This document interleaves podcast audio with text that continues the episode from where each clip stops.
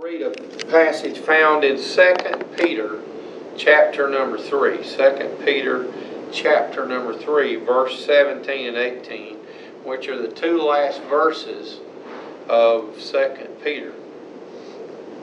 2 Peter 3, 17 and 18. You therefore, beloved, since you know this beforehand, beware lest you also fall from your own steadfastness.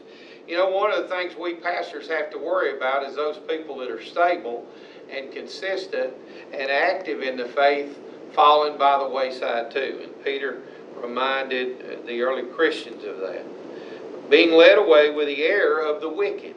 Here's the verse I want to camp out on for a few minutes, verse 18. But grow in the grace and knowledge of our Lord and Savior Jesus Christ. To him be the glory both now and forever. Amen. Let's pray. Our Father in heaven, again, I want to thank you for your word. Thank you for these who serve here and work here, especially for Dr. Parker as he's the new kid on the block. Continue to help him as he leads Mississippi Baptist in difficult days. Thank you for your resources, for your Holy Spirit, and Lord, for your total support for us as believers. Help us, Lord, to grow in the faith and in the knowledge of the Lord Jesus Christ, our Savior, in whose name we pray. Amen. Church growth is something that Mississippi Baptists are good at helping churches with. Our Mississippi Baptist Convention uh, has a division of ministries that will help individual churches with church growth, and uh, they do a good job of that. But what about individual growth? What about the individual Christian? Ultimately, it's your responsibility for your own spiritual growth. Pastors have a part in that. Sunday school teachers have a part in it. Parents have a part in it. But ultimately, it's your responsibility.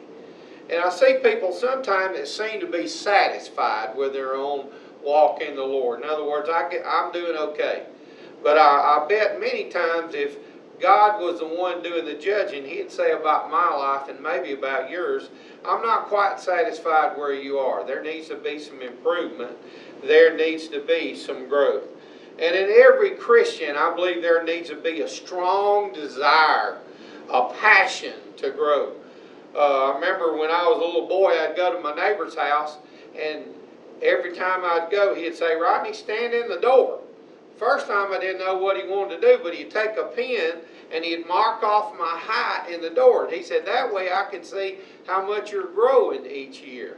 In other words, he was interested in my physical growth. Kids like to look in the mirror to see uh, how much taller they are than last year or last month.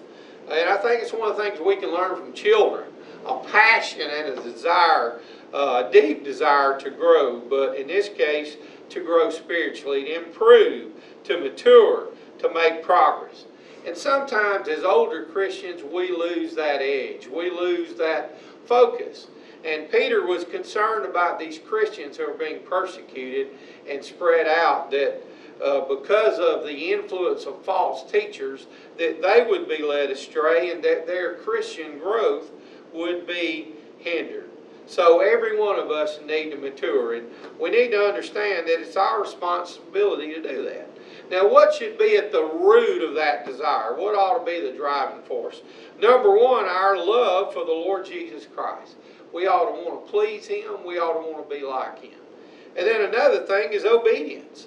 The Bible tells us very plainly that we're to grow. As a matter of fact, in the first chapter of Second Peter, I want to read to you what he told the church that was spread out in verse 5. But also for this very reason, giving all diligence, there's a passion I'm talking about, add to your faith virtue, to virtue knowledge, to knowledge self control, to self control perseverance, to perseverance godliness, to godliness brotherly kindness, and to brotherly kindness love. For if these things are yours and abound, you will be neither barren nor unfruitful in the knowledge of our Lord Jesus Christ. For he who lacks these things is short sighted, even to blindness, and forgotten that he has been cleansed from his old sins. So, all through the scriptures, we're encouraged to grow in the faith. But sometimes, as ministers, sometimes as teachers, sometimes as leaders, we forget the fact because we're trying to lead other people to grow and to help them to grow that we are not growing ourselves. Especially if we've been in a ministry a while or if we've been in the faith a while. But Peter summarizes the whole book of Second Peter in verses 17 and 18. And he basically says that the point of the book is Christian growth. And he tells them exactly where they need to be growing. In verse 18, he says, You need to grow in the grace and in the knowledge of our Lord Jesus Christ. Every one of us need to grow in knowledge. We need to add to our faith in what we know about the Lord Jesus and what we know about the Bible every single day. We do that through the text. I hope every single one of us has a daily quiet time where we read through the Bible. And I'm pretty sure that most of us probably who work in the ministry do that. But I want to ask you, do you have any kind of plan for memorizing the Scripture? Not just to read it, to teach it, but for your own spiritual digestion, for your own spiritual growth. The verse that I've tried to memorize this week in preparation for this was that verse 18. But grow in the grace and knowledge of our Lord and Savior Jesus Christ. To him be the glory both now and forever. Amen. But not only do we grow through the text, we grow through teachers. I have the opportunity this morning, hopefully, to teach you something. And in church, our Sunday school teachers and pastors who teach are very important to help us grow in knowledge. But Peter in chapter 3 reminds these Christians beware of where you're getting your knowledge, beware of who you're listening to teach. Uh, when I was in seminary, there was a very well respected theologian and, and preacher and man of God who got off on a tangent and began to teach a doctrine that was not biblical, that was not Baptist, and he claimed he clung to that, and because of that, eventually he was let go from his uh, professorship at Southern Seminary. He began to be teaching false doctrine. So even though there's somebody you respect, even though there's somebody maybe you've listened to in the past, continue to check what they teach and they preach according to the scriptures. We need to grow in knowledge. But he also says we need, we need to grow in grace. Christ is the source of grace. We're saved by grace. But grace is not static. It needs to continue to grow and to be active in our lives. I read a, a, a piece by a commentator who said, uh, the commentator was J.C. Ryle, he said, I speak of a man growing in grace. I mean simply this that his sense of sin is becoming deeper, his faith stronger, his hope brighter, his love more extensive, his spiritual mindedness more marked. He feels more the power of godliness in his own heart. He manifests more of it in his life. He is going on from strength to strength, from faith to faith, and from grace to grace. That's a pretty good definition, I think, of what Peter says here when he says we need to grow in grace. Jesus said in John 15 5, I am the vine, and you are the branches. If you abide in me, you can bear much fruit, for without me, you can do nothing. So we've got to, be connected to Him to grow and to produce fruit. Now, we know we're supposed to grow, but what is the process for that? How does a person go about growing? Number one, you got to plant healthy stuff.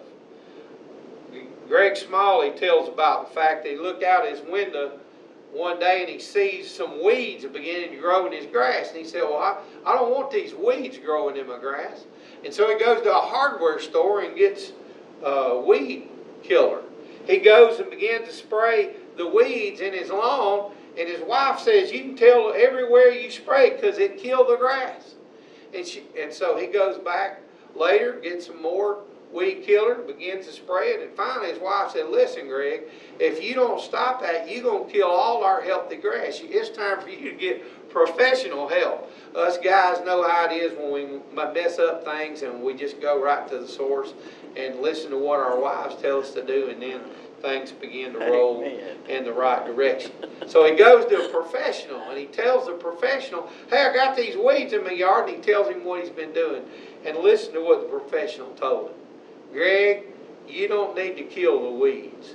You need to make sure that the grass is healthy and the grass will choke out the weeds. That's true for us spiritually. If we'll just read God's Word, meditate on it, memorize it, apply it to our own lives and practice it, it'll choke out the sin. It'll choke out the bad teachings in our lives. That's what Peter was telling these Christians. If you'll grow in the grace and knowledge of the Lord, all this false teaching won't affect you. It won't distract you. It won't detour you. You'll stay on the right path. So we need to plant healthy ideas in our heart. Beware of those false teachers and those teachings. And then we know that the scriptures are essential to grow, and that's where I think it's important for us to immerse ourselves in God's Word. Years ago, I had a church member, an older lady, and one day I went to visit her in the afternoon, and she showed me her Bible. And in the back of it, she had a lot of marks. You know how if you're playing dominoes or something, you'll mark points. She had a bunch of them in there, and I said, uh, "Ma'am, what is this right here?" She said, "That's the number of times that I've read through God's Word." And at that time, when I read that, I'd probably only read from cover to cover one time in one year. But after seeing that, I said, Lord, if this saint of God can do it, I need to be doing it because I'm teaching it and I'm preaching it. And so every year, I read through the Bible from cover to cover. I use the open windows plan to do that, and hopefully that keeps me immersed in the Scriptures. There's no replacement for the Scriptures. It's the daily water for our roots, and we need to take it in every day. And then there's service. We grow through service. We know what the Scripture teaches, but how do we apply it? How do we let it change our lives and other people's lives? We do it through our home, serving those in our homes. We do that through serving at work, the people at work in Jesus' name. We do it through serving in our church. Remember, Jesus said that the greatest should be a servant. I had somebody that modeled this uh, to me in a great way. Dr. Don John Temple, who's uh, retired right now, he finished his service in Meridian uh, at Poplar Springs Drive. But I remember when I began to serve with him on staff, and I saw him get up one day at the senior citizens meal. He wasn't eating. He got a tea jug and went around filling everybody's glass up. And I'd never seen a pastor do that. I'd never done that as a staff member. And he, he didn't say anything to me. I just watched him, and he showed me that he had been studying the scriptures. And just like Jesus, he was going to be a servant. But you know, I, I talked to somebody this week and I asked them, what do you think are the ways, the process to go in the Christian life? And they mentioned the scriptures. Another person mentioned service, but nobody mentioned this. Suffering is a way to grow in the faith. Peter wrote this to Christians who are being persecuted. And right now, you and I are living through a pandemic called COVID 19. There's a lot of suffering in the world. But suffering is God's fertilizer.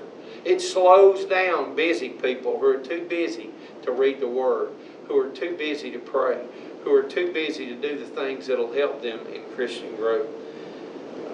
Suffering will also humble proud people who think I'm satisfied with my own spiritual growth. I don't need to add anything, I don't need to change anything. Suffering will also give compassion to people who are distant to those who are suffering.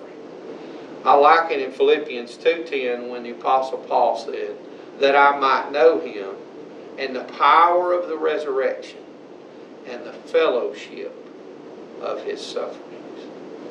We need to grow in grace and knowledge of the Lord Jesus Christ. I don't know what you do for a hobby, but I've always loved basketball. And I used to go out with my pastor when I was on staff as a young college student and shoot free throws. Uh, the, the best free throw shooter in the world is not in the NBA. He's not in college. As a matter of fact, he's not even a young man. His name is Bob Fisher. He's 62 years old, and he's a soil conservation technician from Kansas. He said, "Yeah, I never was a standout athlete, but he said, I used to play recreationally until I was 44. A few years later, I got in my 50s, I started practicing free throws every day in the local gym. And within a few months, I was consistently making more than 100 shots in a row. Now, how did Bob Fisher do that? He said it's all about preparation and it's all about practice. My friends, ladies and gentlemen, this word will prepare us, but it's up to us to put it into practice. Now, I want to encourage you to go and grow. Lord, thanks for the opportunity to share. Ask your blessing on all those who work here for you, that they'd be a servant and they'd be a growing servant. To your glory, we grow, and to your glory we pray. In Jesus' name, amen. Thank you very much. Off camera now. Yes, sir.